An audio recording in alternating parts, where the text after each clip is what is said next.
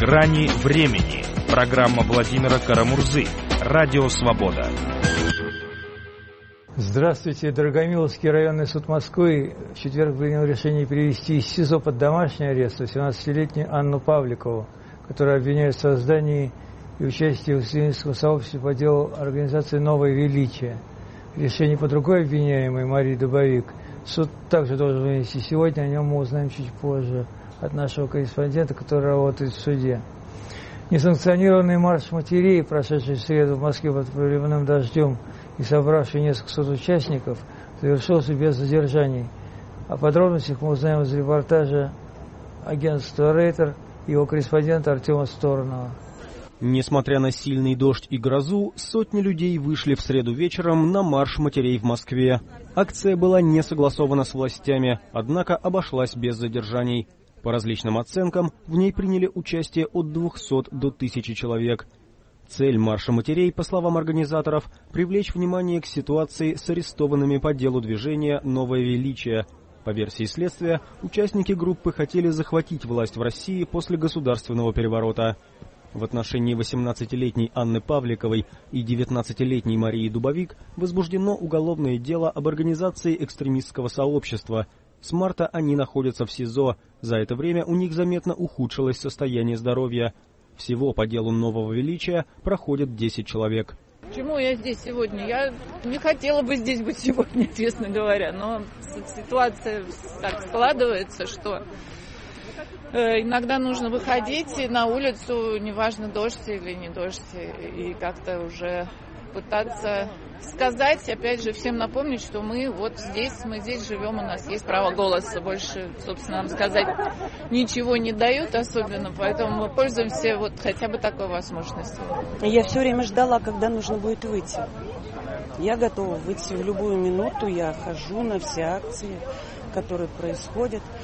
Ну, потому что у меня есть дочь, потому что завтра все то же самое может быть с любым ребенком в нашей стране. Мне бы этого очень не хотелось. Под проливным дождем участники акции прошли маршем от метро Тверская по бульварам до Верховного суда. Плакатов и лозунгов никто не принес, однако у многих в руках были мягкие игрушки. Их манифестанты сложили к дверям здания. Собравшиеся начали скандировать свободу. За несколько часов до начала марша следователь попросил перевести Павликову и Дубовик под домашний арест – Однако организаторы решили, что все равно проведут акцию. И как только что стало известно, 19-летняя Мария Дубовик также переведена под домашний арест. У нас в гостях в студии Лев Александрович Пономарев, лидер движения за права человека. Добрый вечер, Лев Александрович. Добрый вечер. Как вы считаете, чем вот поучительна вся эта история? Чем Ну, надо прежде всего поздравить нас всех, что нам удалось э, девушек освободить из-под э, стражи, потому что они обе здесь не, во-первых, они незаконно содержались, просто сто процентов, нарушая российское законодательство, их должны были держать под домашним арестом. И вы в прошлый раз когда говорили, если их не держат под домашним арестом, то вообще никому не должны. То есть домашний арест надо отменить. Вот я бы так сказал. Вот их, то, что их держали вот, э, в заключении, это считайте отмену домашнего ареста как такой меры пресечения. Очевидно, он существует, и кому-то дают, а кому-то нет. Но и поэтому это победа, и я очень рад, что э, этим занимаются не только правозащитники, это наша профессиональная работа. И мы давно ставили вопросы, адвокаты, правозащитники, но и общественность, как так, вот, вот, вот этот марш матерей, Э, вот, э, я ничего не знал о нем, понимаете, хотя многое чего организовывал, и я сам узнал из прессы, что они собираются делать. И вот когда несколько источников сопротивления, я бы сказал, да, злу, много источников, тогда со злом можно побороться. Но это только начало, поэтому процесс-то сейчас будет продолжаться, и реально этим девушкам грозит несколько лет заключения. Э, вот. И Э, и, его надо прекращать. Это задача перед обществом, перед правозащитниками, перед всем обществом э, прекращать этот процесс. Конечно, вы скажете, что там же есть адвокаты, есть юридическая процедура, но я должен сказать, что по таким процессам политизированным суды точно ангажированы. И вот, хотя бы то, что вот ее держали под, вот девушек держали под стражей, говорит о полной ангажированности судебных судов, а, по, связанной с ними. И поэтому никакой надежды, что будет справедливый суд, хотя адвокаты работают профессионально, и мы им помогаем, поэтому только общество может э, прекратить этот позорный, я бы сказал, процесс. И, и эту задачу мы должны перед собой ставить. А с чего начиналось это дело? Ну, начиналось это дело, я не следил, то есть сначала это как бы немножко мимо меня было, но по сути э, был задержан э, э Руслан Костыленков, его тут же, что интересно, что тут же Перс пошел. Вот его задержали, там не помню, кто раньше, кто позже, но вот почти одновременно всех задержали, а Костыленкова показали по телевизору. И он тут же сказал, и он так вот, он было видно, что он, скорее всего, был избит, а потом мы выяснили, что его били. И он на, на экран сказал, мы собирались там свергать правительство там и так далее. А потом стали известны детали, что за дело было и что за люди. И было очевидно, что Костыленков либо сумасшедший, скажем так, который э, заставил, либо сумасшедший, либо его заставили говорить полную чушь, потому что группа из 10, там, 12 человек, да, сделать переворот, как вот сегодня анонс был, переворот, да, государственный переворот из 12 человек, одна из них, которая была несовершеннолетняя, а и вообще люди, которые даже не интересовались политикой, э, не ски... ну, в общем, полный бред. Это анекдотический процесс, если бы он не был трагическим.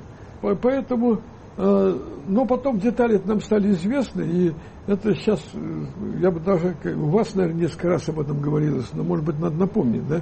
Суть заключается в том, что появился донос, э, несколько доносов, сразу примерно, кого-то раньше, кого-то позже. Оказалось, что три человека из спецслужб были внедрены в эти группы из 12 человек. Три. То есть 9 человек это были молодежь, которая э, вообще что-то обсуждала, а за ними наблюдали три человека из спецслужб, из разных. Один там был прям официально оформленный как э, значит, э, из МВД, второй там, э, там забыл уже, а третий, скорее всего, из ФСБ. Про него он засекречен, как бы малоизвестно, так называемый Руслан Д. И вот что получилось, что они, э, дети, ну что, дети, там в среднем там, 20 лет возраст такой, 17, 18, там 20, 19, по-моему, потом 21, 22, вот такой возраст этих ребят всех. Они собирались, обсуждали, ходили на акцию какого-то, один раз на акцию Навального, потом собирались быть наблюдателями на президентских выборах, обсуждали эту тему. И так это все было абсолютно не, э, как говорится, никаким, не то чтобы экстремизмом, а вообще каким-то желанием заниматься активной политикой даже у них не было. Они просто думали, что, может быть, обсуждали как бы несправедливую, несправедливость нашей замечательной жизни – не думали, вот что делать, а как. Ну, молодежь, она не должна быть равнодушной. Мы должны радоваться, что э, молодые люди, которые сейчас родились при Путине, в общем-то, они стремятся к справедливости. А, и потом вдруг появляется человек в их группе, э, который берет все в свои руки, такой Руслан Д. Он пишет за них программу, политические документы, листовки, э, снимает помещение, платит деньги, а, делает аренду помещения, оргтехнику покупает – и, и фактически все в свои руки берет.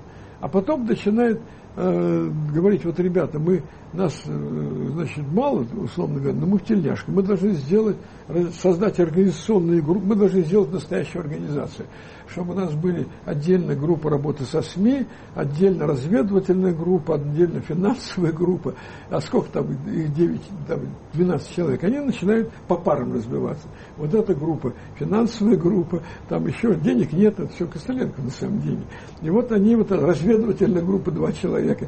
Это для чего он делалось? Для того, чтобы потом вот эту организацию из 12 человек можно было, эту группу из 12 человек можно было бы назвать экстремистской организацией. Потому что есть структура. Просто сознательно абсолютно делалось такая анекдотическое э, структурирование. Потом они где-то выезжали, немножко стреляли, э, вот просто так, из, из какого-то оружия, по-моему, официально зарегистрированного одного из человек, не то, чтобы это было какое-то, так сказать, э, незаконное оружие. И где-то, не все, а кто-то из них там ездил и тренировался в кидании коктейлей Молотова. Я должен сказать, все, что я рассказываю, вообще говоря, не тянет никак э, вот на то, чтобы обвинить в создании экстремистской организации, уж потом, и тем более на... Я не видел ни в одном из них документов, что мы намерены э, вот, свергнуть правительство. Даже такого нет. Я видел, более-менее, все документы более-менее есть печать. Что-то, может быть, еще следователи прячут, э, но попало фактически все. Они просто критиковали. Да, у них есть листовки, где они а, вот, ну, типа такого написано, есть Путин, нет России, допустим, да, ну, вот такой вот политический, резкий, может быть, отчасти лозунг, но они лозунги на всех митингах на оппозиционных бывает. Правда, с этим власть борется, но не сажает за это, не возбуждает уголовных дел, а так, чтобы потом посадить на много лет. Поэтому я показывал, э, более того, даже вот этот Костыленко, который Э, создал эти документы, не Костыленко, а Руслан Д. создал эти документы, они пошли, э, сдал их, как говорится, экспертиза установила, что они э, являются, в общем-то, экстремистскими, а вот специалисты говорят, что вообще там не так много экстремизма. Есть возможность еще побороться. Вообще, был ли там экстремист как такой. Вот, поэтому там все довольно а, мутно. Ну, а да, вот поэтому Руслан да, надо сказать, что вот все это сделал, а потом в какой-то момент отнес все эти документы в ФСБ э, или там в Центр Э, так сказать, там вообще говорю, Центр Э за ними следил вроде. Непонятно, то ли Центр Э МВД России, то ли ФСБ. На самом деле это очень тесно работающие друг с другом структуры.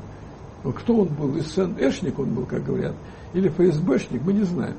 А, вот, но сто почти наверняка оттуда как-то. Конечно, здесь можно, есть юридически как есть другая возможная версия что это такой энергичный человек, который хотел свергать правительство, пришел, создал э, эту группу, стал с ними работать, написал документы, а потом вдруг испугался, да, и, и, и сделал донос на всех. Но мне кажется, вот такая вещь, вот я предлагаю порассуждать э, наших, э, вот тех людей, кто меня слушает, по-моему, это очень маловероятно. Вот, понять, все написать, все сделать, причем известно, что он сделал, да, а потом пойти и сдать да не, ну это явная провокация. Это как бы на себя пойти сделать донос. Ведь там да, будут проверять, кто сделал эти документы. Он отнес, а да, не экстремист. А кто написал? Он написал. Понимаете? Значит, он как бы на себя делает донос. А на самом деле он находится на свободе. Вот эти все дети находятся под стражей, а он на свободе. И никто его найти не может. Да, вот давайте посмотрим еще один сюжет. Он свидетель. По делу нового величия в СИЗО содержится еще несколько человек. Пресса мало рассказывает о тех парнях, которые значительно старше Анны Павликовой и Марии Дувовик. С Галиной Полетаевой, матерью 29-летнего Дмитрия, встретился наш корреспондент Мумин Шакиров. Два раза в месяц Галина Полетаева ходит на свидание к сыну Дмитрию, который почти полгода сидит в следственном изоляторе в столичном районе Хорошово-Мневнике. Свидание проходит в тесной кабине через стекло с решеткой по телефонной связи. В этот раз Дмитрия также решил проведать его отец Владимир. И вот с детства я этих слез не видела. В этот раз он так голову отворачивает, то есть мысли, наверное, вот эти преследуют. И ему было очень так неудобно, неловко, потому что мы я, и папа ему говорил, ты мужик, держись, там все это. Берет салфетку и вытирает. То есть слезы я увидела, я его не стала. Думаю, ну, раз это случилось, ну пусть немного. Дмитрий Полетаев, как и еще девять фигурантов дела «Новое величие», был арестован в середине марта этого года. Против молодых людей возбудили уголовное дело о создании экстремистского сообщества. По версии следствия, эта организация была основана после провала так называемой революции Мальцева 5 ноября 2017 года. Сам лидер запрещенной в России леворадикальной организации «Артподготовка» Вячеслав Мальцев находится за пределами России. Ну, совсем конкретно в политику, я так думаю, он и не пошел бы. Просто были вот такие жизненные ситуации, вот, что несправедливость, а вот конкретно, чтобы он целенаправленно, вот, так что до такой степени, что это все произошло, я думаю, он не пошел бы пока, вот, как загремели они, извините за поражение. По словам матери, Дмитрий придерживался больше левых взглядов, нежели либеральных. Иногда посещал митинги и акции коммунистов. Как-то он один раз проговорился, я ходил. Но и то он ходил в основном, он любит снимать, он брал свой фотоаппарат. Я не знаю, как правильно, левый, правый, ну, типа как, э, ну, ни Навального и ни Мальцева он этого не поддерживает. Ни в коем случае. Ну вот он коммунистическую партию, вот что вот. Да. Ну, я тоже самое, я с ним солидарна. Он иногда интересовался, мама, как так?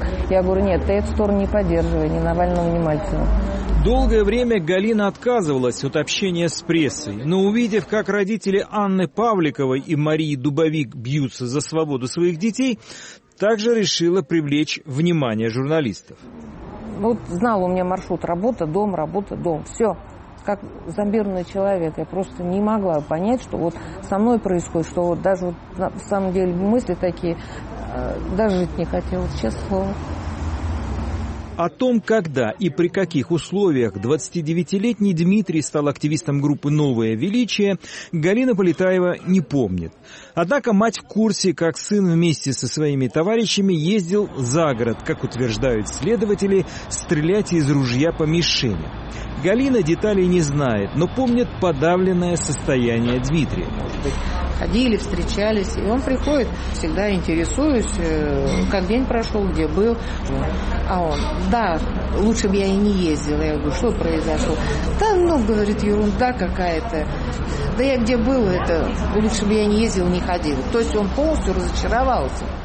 Адвокаты арестованных утверждают, все обвинение строится на показаниях трех мужчин, которые до сих пор на свободе. Один из них рассказал, что был внедрен в группу по заданию ФСБ. Ну что? Ну, сегодня он себя чувствовал бодрячком. Ну, я так думаю, что он доволен. Папа пришел, с ним пообщался, он как э, довольный, улыбался да? Все нормально. Мать Полетаева работает в клиринговой компании по уборке помещений. Отец – грузчик. До ареста сам Дмитрий перебивался случайными заработками. Мумин Шакиров, Радио «Свобода», Москва. И вот сейчас из зала суда с нами вышел на связь наш собственный корреспондент Мумин Шакиров. Мумин, добрый вечер.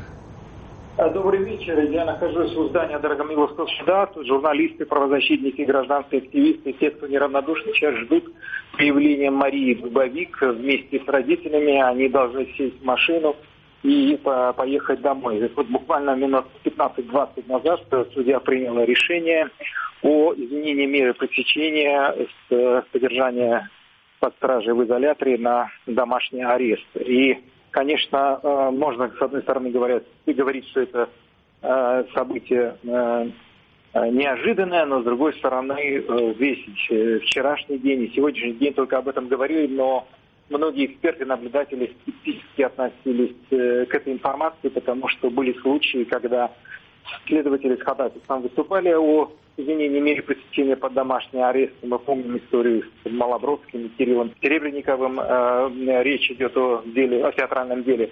То вот э, сейчас, э, сегодня все-таки это произошло. Вот а Анна Павликова и Мария Дубовик сегодня их передали родителям, и Анна Павликова получила постановление суда два часа назад, и, скорее всего, она уже дома находится под домашним арестом. Правда, родители, один э, папа Дмитрий а, Павликов, он здесь. А что касается Марии Дубовик, я, как я уже заранее сказал, по ней решение принято буквально там 15-20 минут назад. Сейчас они на руки должны получить э, постановление. И, естественно, журналисты ждут этот момент, чтобы она вышла из здания суда.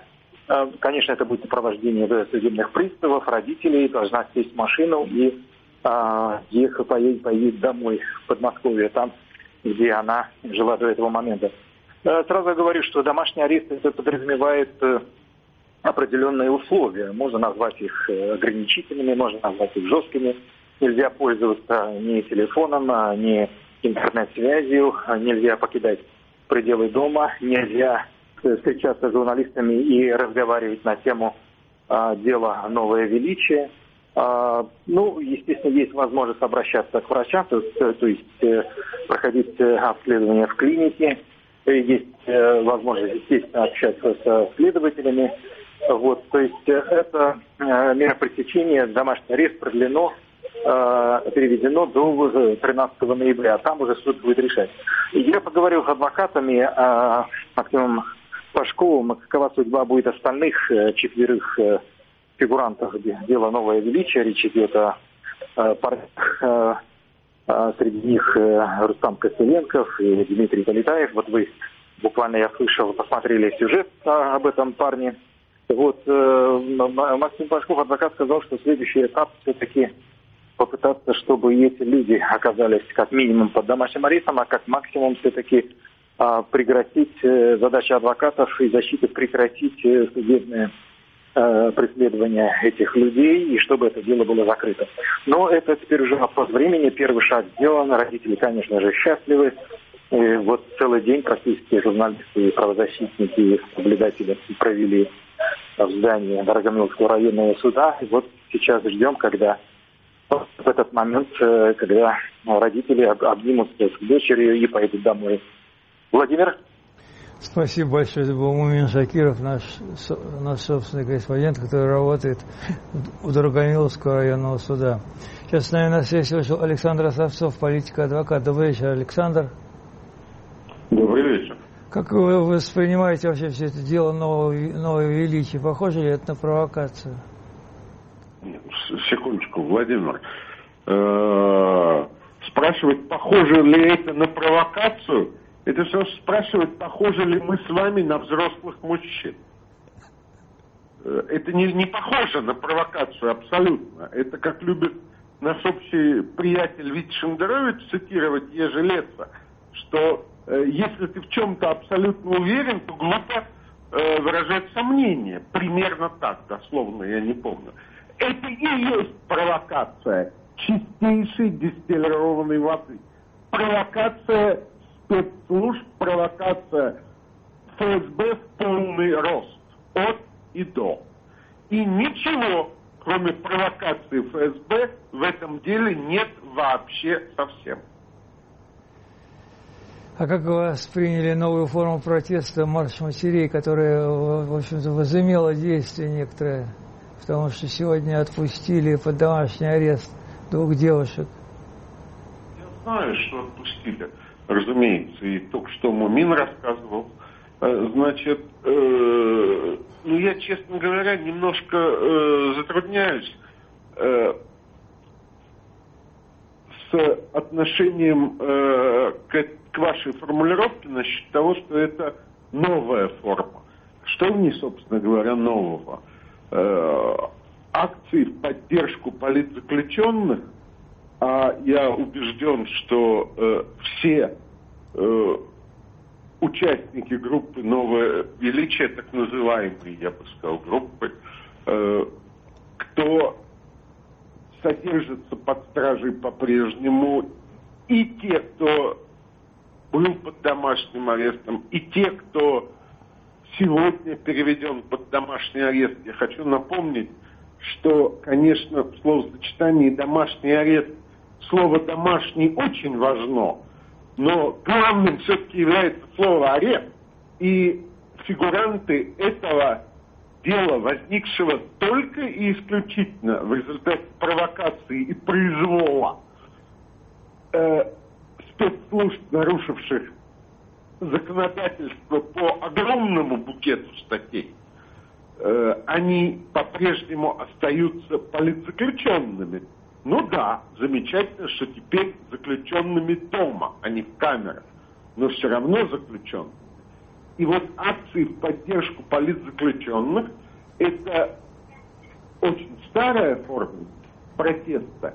И я надеюсь, что э, то, что она некоторое количество лет, ну, я последний раз помню массовый и тоже несанкционированный выход на улицы – после э, приговора Навальному и Офицерову в Кировском суде, в городе Кирова в Москве, тогда тоже на несанкционированную акцию вышло тысяч десять человек. Э, в самом центре.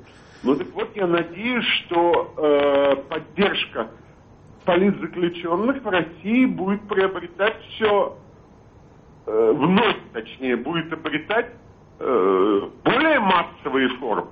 Конечно, перерыв, по, э, поэтому на Nissan, ну, вообще трудно ожидать много людей пока.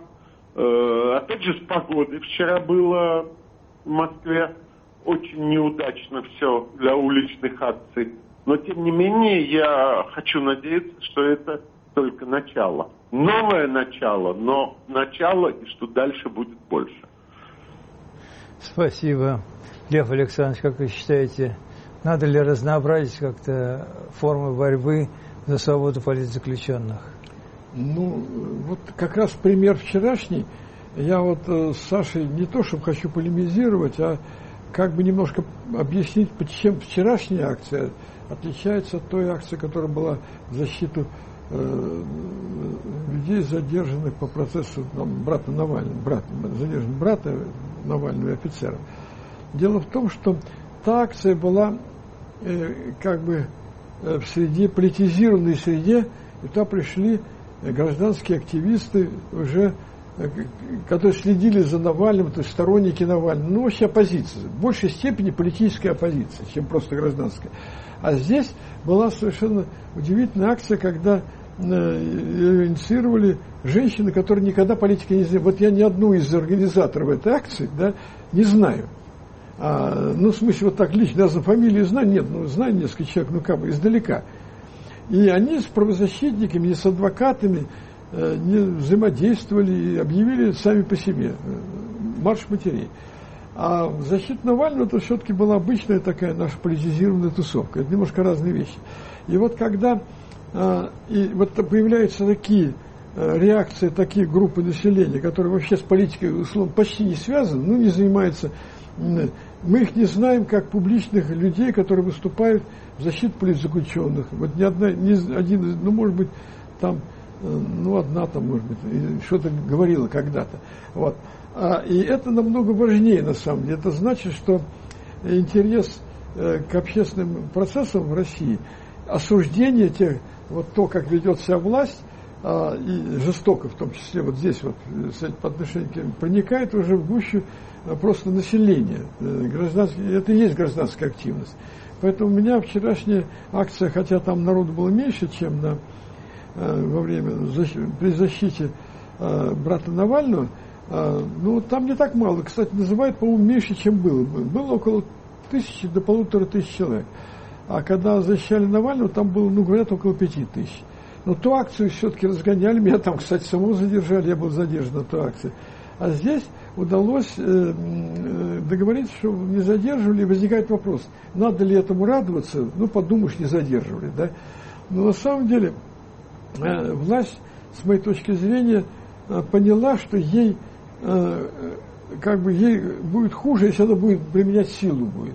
Если мы сохраним вот этот импульс, если власть начинает, то есть мне кажется, власть начинает думать, что та жестокость, которая управляет молодежи, а вот то, жестокость, которая э, проявляется не, то, не только в этом, здесь демонстративно была жестокость по отношению к двум девушкам, она ведь не случайно, не потому что их не любит, а потому что это общая тенденция.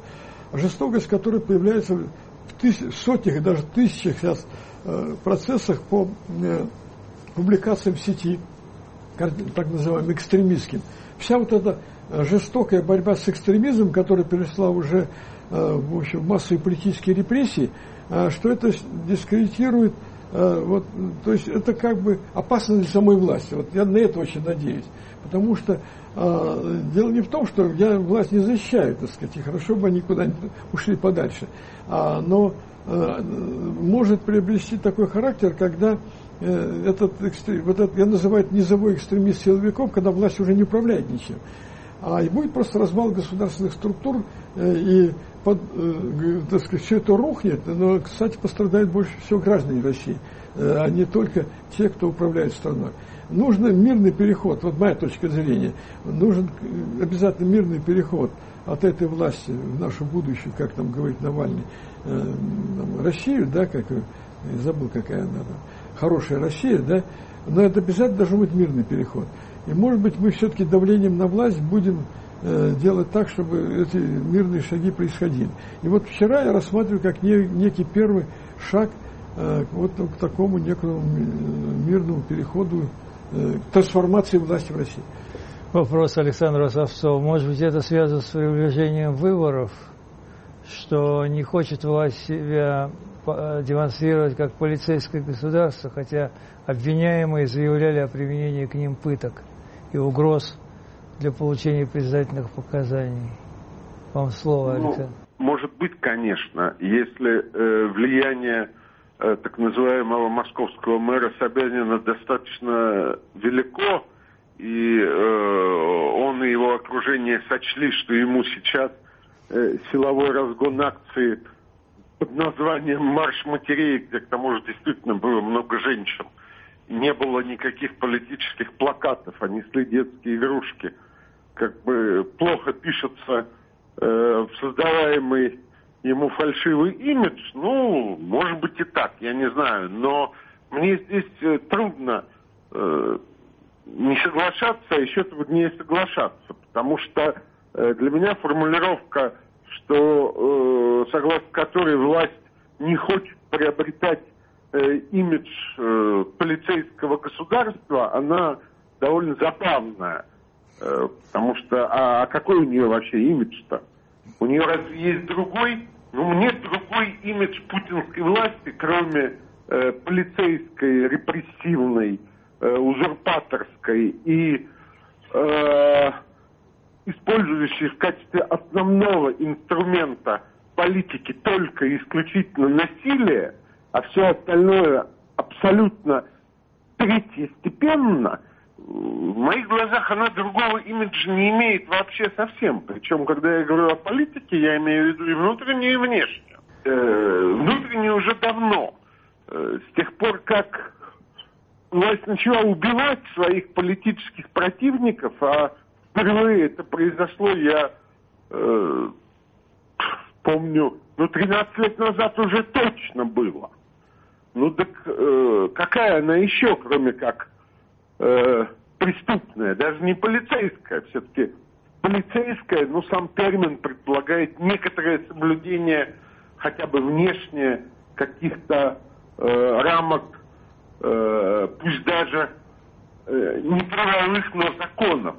А действующий российский режим не считает себя э, связанным никакими законами, никакими ограничениями и э, действует вопреки закону постоянно, как во многих других случаях, так и э, в том деле, о котором мы сегодня говорим. Поэтому э, я с трудом воспринимаю то, что они всерьез могут надеяться каким-то образом получить, независимо от того, что они там называют выборами или еще какими-нибудь сладкими э, терминами вроде там, я не знаю, демократия, президент. Иногда даже вякают что-то про правовое государство. Вот, поэтому я не, не понимаю, какие еще могут быть э, с их стороны э, увертки и ужимки для того, чтобы э, уйти от самый э, грязный даже не полицейщины, а именно криминалитета. Лев Александрович, как вы считаете, может быть, власти сейчас невыгодно плодить политзаключенных? Вот недавно посадили, я знаю, Сергея Удальцова, уже это совсем не модно. Ну вот смотрите, на самом деле, конечно, она ведется непоследовательно, и я не утверждаю, что э, вот, вот они взяли какую-то линию на э, значит, избавиться. Вот, я согласен, что, конечно, полицейское государство у нас сейчас уже существует. Вот, но нет э, тоталитарного режима пока, так сказать. У нас такая гибридная, или гибридная демократия, или гибридный тоталитаризм. А, не, не выбран окончательно. Я думаю, полный тоталитаризм, тоталитаризм вообще невозможен. Все равно они, если будут все более ужесточать, они столкнутся с сопротивлением молодежи. Просто абсолютно в этом уверен. Молодые люди возникли, уже выросли при Путине а, и имели определенные, много свобод имели, вообще говоря, просто не интересовались политикой. У них была свободная частная жизнь, да, музыка, там все, кино там, и так далее, тусовка. Но когда они, многие, некоторые из них, определенный процент интересуются обществом, политикой и так далее, они стали входить в политику, Вот сейчас пошло жесткое давление и фактически полицейские меры. И это будет крушение просто. Я думаю, что некоторые из них там должны задуматься. И как бы сейчас, вот, по-моему, наступает некоторый момент истины, может, ближайший год. Потому что ясно, что Путин снова э, в новой каденции э, многие предсказывали, что он будет закручивать гайки, и, собственно, он и начал закручивать сейчас, вот потому что мы видим, когда пошли э, вот эти многочисленные аресты за экстремизм и административные дела за интернет, но одновременно мы видим, что какое-то есть отползание от этого. Довольно много вот, мы групп заявил о том, что надо бы это все как бы прекращать, и мы будем там кодировать. Я понимаю, что этому доверять особенно не стоит, но я вижу реакции там, государственных правозащитных институтов, которыми все, их оценки больше совпадают с нашими оценками просто правозащитников. И нам дают жить, условно говоря, да. Вот мы сейчас, э, ведь Э, я понимаю, где со стороны легче называть полицейским государством, но когда мы сами, вот правозащитники, живем, живем в России и одновременно говорим, что это полицейское государство, а я об этом говорю, это написано у меня сегодня на эхе Москвы, и тем не менее я вижу, что мне удается разговаривать и в Федеральной службе исполнения наказания, они идут на взаимодействие со мной. Они говорят, нет, нет, мы с пытками будем бороться. Я знаю, что цены немного этому. Но с другой стороны, они вновь идут на какую-то дискуссию. Да? А, и у меня остается все-таки ожидание, что мы можем э, переломить как, каким-то образом это э, драматическое вот, э, движение в сторону хаоса в стране и какой-то найти выход, мирный выход из этого положения. А, и я хотел еще несколько поговорить о другом процессе, который мы сегодня не тронули, а, который меня в каком-то смысле волнует не меньше, чем дело новое величие. А, просто я больше занимался новым величием, а есть еще более серьезный процесс, и там уж и более серьезные обвинения, и больше дадут срок, больше будут давать сроков молодым людям. Это так называемая террористическая группа сеть. Это мы уже немножко, наверное, говорили на эту тему раньше. А, но надо вернуться к этой теме. Уж мы сегодня, если говорим, а, то это тоже совершенно искусственно сфабрикованное дело а, сотрудников ФСБ в Пензии в Санкт-Петербурге. И там э, было, э, что точно сейчас известно, четырех человек из этих молодых людей просто пытали электрическим током. Подробно написано, как пытали, потому что адвокатские опросы были проведены. А потом тех ребята и они под эти, они прямо сказали, что мы подписали все бумаги, мы дали показания, потому что терпеть это, э, вот это пытки просто невозможно. И, собственно, я думаю, что это надо доверять. Э, вот. Э, это серьезно, когда тебя пытают, и последовательно, долго пытают, до тех пор, пока ты не подпишешь нужный документ. Они сейчас, конечно, будут отказываться от этих данных, но наша задача сейчас эту следственную группу убрать. Потому что доказательства что пытали. Мы адвокаты пытаются возбудить уголовное дело, расследование, э, провести доследственную проверку по этим делам, попыткам, и уже есть несколько отказов. Естественным образом отказывают. Мы обращаемся выше, как говорится, по лестнице. Вот последний раз мы писали «Чайки», чтобы была проверка э, вот, отказов в возбуждении уголовных дел, тем более, что недавно Чайка сказал, что он будет проверять все отказы в возбуждении уголовных дел он говорит, их Следственный комитет это делает постоянно, то есть был серьезный конфликт между, видимо, Чайки и Бастрыкиным. А, и я надеюсь, что опять в этом направлении, может быть, нам что-то удастся. Это очень важно. В общем, есть два процесса сейчас а, против молодежи, это очевидно. Они хотят запугать молодежь, а, и, которая сфабрикована сотрудниками ФСБ, и об этом надо говорить. И вот это наша главная, моя и многих других правозащитников главная задача. Прекратить эти дела. Вопрос Александру. Вы согласны, что российская молодежь сейчас э, гораздо более политизирована, чем в начале путинского правления? И, например, сектор Э или ФСБ стремятся э, не допустить ее участия в уличном протесте?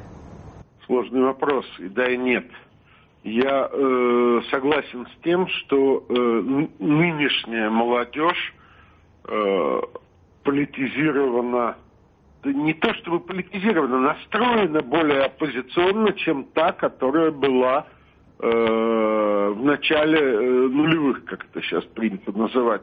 По той простой причине, что та, которая была в начале нулевых, она еще считала, что она живет в, если не в нормальной, то в постепенно нормализующейся демократической стране. И им, как, собственно, и всем остальным э, гражданам, понадобилось время для того, чтобы осознать, что э, с страной происходят э, совершенно иные процессы.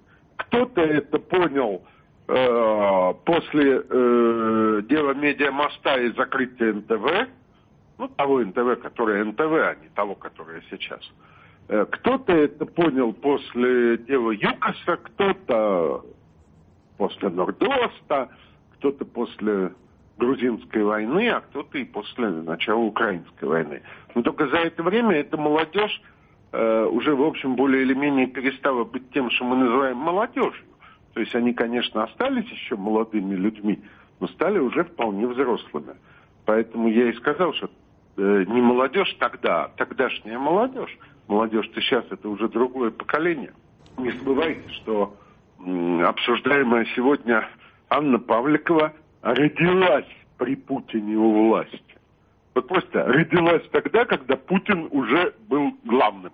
Что касается вот именно конкретно все-таки сегодняшних молодых людей, то по ряду признаков у меня такое ощущение, что, да, конечно, они больше настроены на, ну, недоброжелательно, скажем так, критически по отношению к власти, по отношению к режиму, чем э, те, которые э, были 18 лет назад, но пока менее, чем те, которые были в 2011-2012 году.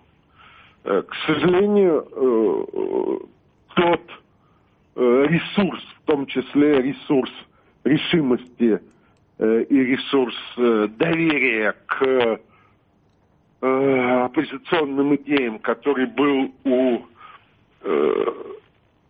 по-настоящему молодых людей вот 6-7 лет назад, он утерян в силу именно того обстоятельства, которое я упомянул. Эти люди уже э, повзрослели. Э, они уже более, что ли, э, рассудительны и во многом разочаровались и в э, том, что э, тогда происходило, и в тогдашних лидерах. А э, за эти годы, к великому сожалению, новых не появилось я это вижу и по своим знакомым, в том числе э, самым близким, включая собственных детей, и по э, той э, социологии, которая кое-как существует и является вполне доступной.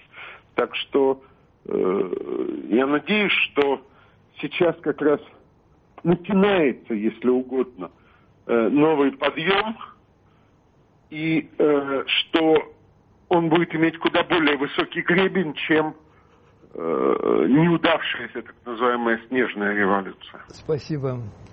Лев Александрович, как, как вы думаете, чувствуется ли вот растерянность власти и лихорадочное движение в ожидании новой волны социального протеста в связи с падением рубля, с повышением пенсионного возраста и так далее? Ну да, я, вот, я думаю, что Э, должно произойти какое-то соединение вот, э, политического протеста, который мы как бы ощущаем, он хаотический, что прав. Александр говорил, что нет лидера, и процесс, ну там Навальный играет определенную роль, он разбудил молодежь, но я не думаю, что такая его линия сейчас сохранится, но молодежь разбужена, конечно, она, и протест у него достаточно будет хаотичный. А, и, а, но есть социальный протест, который сейчас, вообще говоря, оседлали левые, а, и это правильно, потому что, собственно, это естественно, даже неправильно, а естественно. Но, конечно, а, вот э, более правые настроенные, значит, ну, либеральные круги, они бесспорно тоже не поддерживают эту и ищут свою возможность высказаться, я бы так сказал. Вот, э, я, я всегда говорю, что либералы немножко обременены, э, что они, как правило, немножко побогаче, да, чем левые. Вот если левые все в Москве готовы выходить хоть завтра, вот Навальный приехал, не Навальный, это Удальцов приехал, тоже вывел массу людей, потом еще больше. А вот когда я звоню некоторым лидерам правых партий, то оказывается их в Москве нет, они все отдыхают. Потому что обременены деньгами, их надо тратить. А где тратить? Надо уехать и где-то там отдыхать. Так же, как, кстати, обременены деньгами наши чиновники. Поэтому вот э, к осени они все соберутся, я, я с ними как-то общаюсь слегка, я понимаю, что вот правые, я имею в виду Парнас, там Яблоко, а, там вот партия Дмитрия Гудкова, там партия прогресса, что ли, называется, да? Нет, нет, Гудкова партия. Ну, неважно. Ну, понятно, да. Да, Собчак партия вот эта. А, вот, она тоже, у всех одно отношение. Собчак самой это другое отношение, но у самой партии, у Дмитрия Гудкова, а, конечно, негативное отношение к этой реформе. И мы, и у правозащитников, мы должны выработать какой-то свой подход и будем бесспорно протестовать, будем участвовать в массовых акциях. И у меня есть ощущение, что можно этот вопрос тоже додавить. Я, видите, как-то оптимистически настроен. А да, добиться того, чтобы эта реформа была просто остановлена. А потому что я думаю, я буду надеяться, что количество людей, выходящих на акции, будет только увеличиваться осенью. Э, именно в социальном протесте.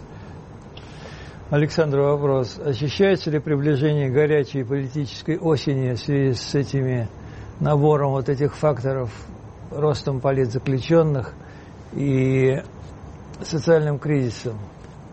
Ну, зависит от обстоятельств, конечно, потому что вот э, в чем э, Лев, прав, это э, в том, что э, необходимо, разумеется, э, соединение э, социального протеста и политического протеста. Иначе революции не бывает. А э, смена этого режима возможно только исключительно в результате революции. Желательно мирной, конечно, э, но это желательно, а там как получится, это уже зависит от э, того, насколько они э, в момент э, наступления их окончательного краха будут э, готовы на э, кровавое сопротивление. Э, так вот, э, когда наступит это соединение, очень трудно сказать, потому что э, собственно, а достаточно ли вот этого грабежа под названием хоть пенсионная реформа, хоть повышение пенсионного возраста. И то, и другое все равно ну, является грабежом, как ни назови. Это просто э, у людей украли э, те пенсии, которые они имели право начать получать отнюдь не прекращая работать в огромном большинстве случаев, в 55 и 60, а теперь должны начать получать значительно позже. Вот и все. И ничем, кроме безграничного воровства и не менее безграничной бездарности э, так называемых нынешних эффективных менеджеров, необходимость для этих менеджеров осуществить этот акт грабежа объяснить невозможно и не нужно объяснять, потому что именно это объяснение лежит на поверхности, оно самое правильное. Так вот, когда соединятся два, два этих потока, я, разумеется, не знаю. Э, эти ли осенью, ну вот не уверен пока. Но э, общая тенденция э, развития ситуации внутри России и вне ее настолько напоминает э, кризис Э, Советского Союза. Вспомните, что 22 числа этого месяца должны вступить в силу э, те санкции, которые даже не, не были против СССР за Афганистан. Они мощнее. Сейчас в американском конгрессе начали рассматривать инициативу президента Трампа по поводу применения э, антикартельного законодательства по отношению к э, Саудовской Аравии, Ирану и России в связи с э, регулированием цен на нефть. И Саудовская Аравия уже зашевелилась, и в нарушение соглашения с участием в том числе России увеличивает добычу нефти. То есть цена нефти, вероятнее всего, я не могу, конечно, этого гарантировать, но очень вероятно сейчас начнет падать. А падение цен на нефть в сочетании с санкциями всего Запада для российской экономики, а следовательно и для российской власти, это уже не рискованно, а катастрофично. Да, Лев Александрович, как вы считаете, может ли совпасть вот этот вот кризис экономический? Ну, ну я должен сказать, что я ожидаю, естественно, осенью соединение в каком-то виде политического протеста и социального, как я уже говорил. А, но вот когда слово революция... Я сам говорю, считаю, что в 91 году была мирная демократическая революция в России. А, но э, когда вот говорят, что э, вот э, революция, ведь это вещь такая условная. Революция может произойти в течение одного дня, а может в течение нескольких лет. Вот мирная демократическая революция в, 90, в начале 90-х годов было бы неправильно говорить, что она была в августе 91 года. Вот я сегодня меня там спрашиваю, революция в августе 91 года. Это неверно.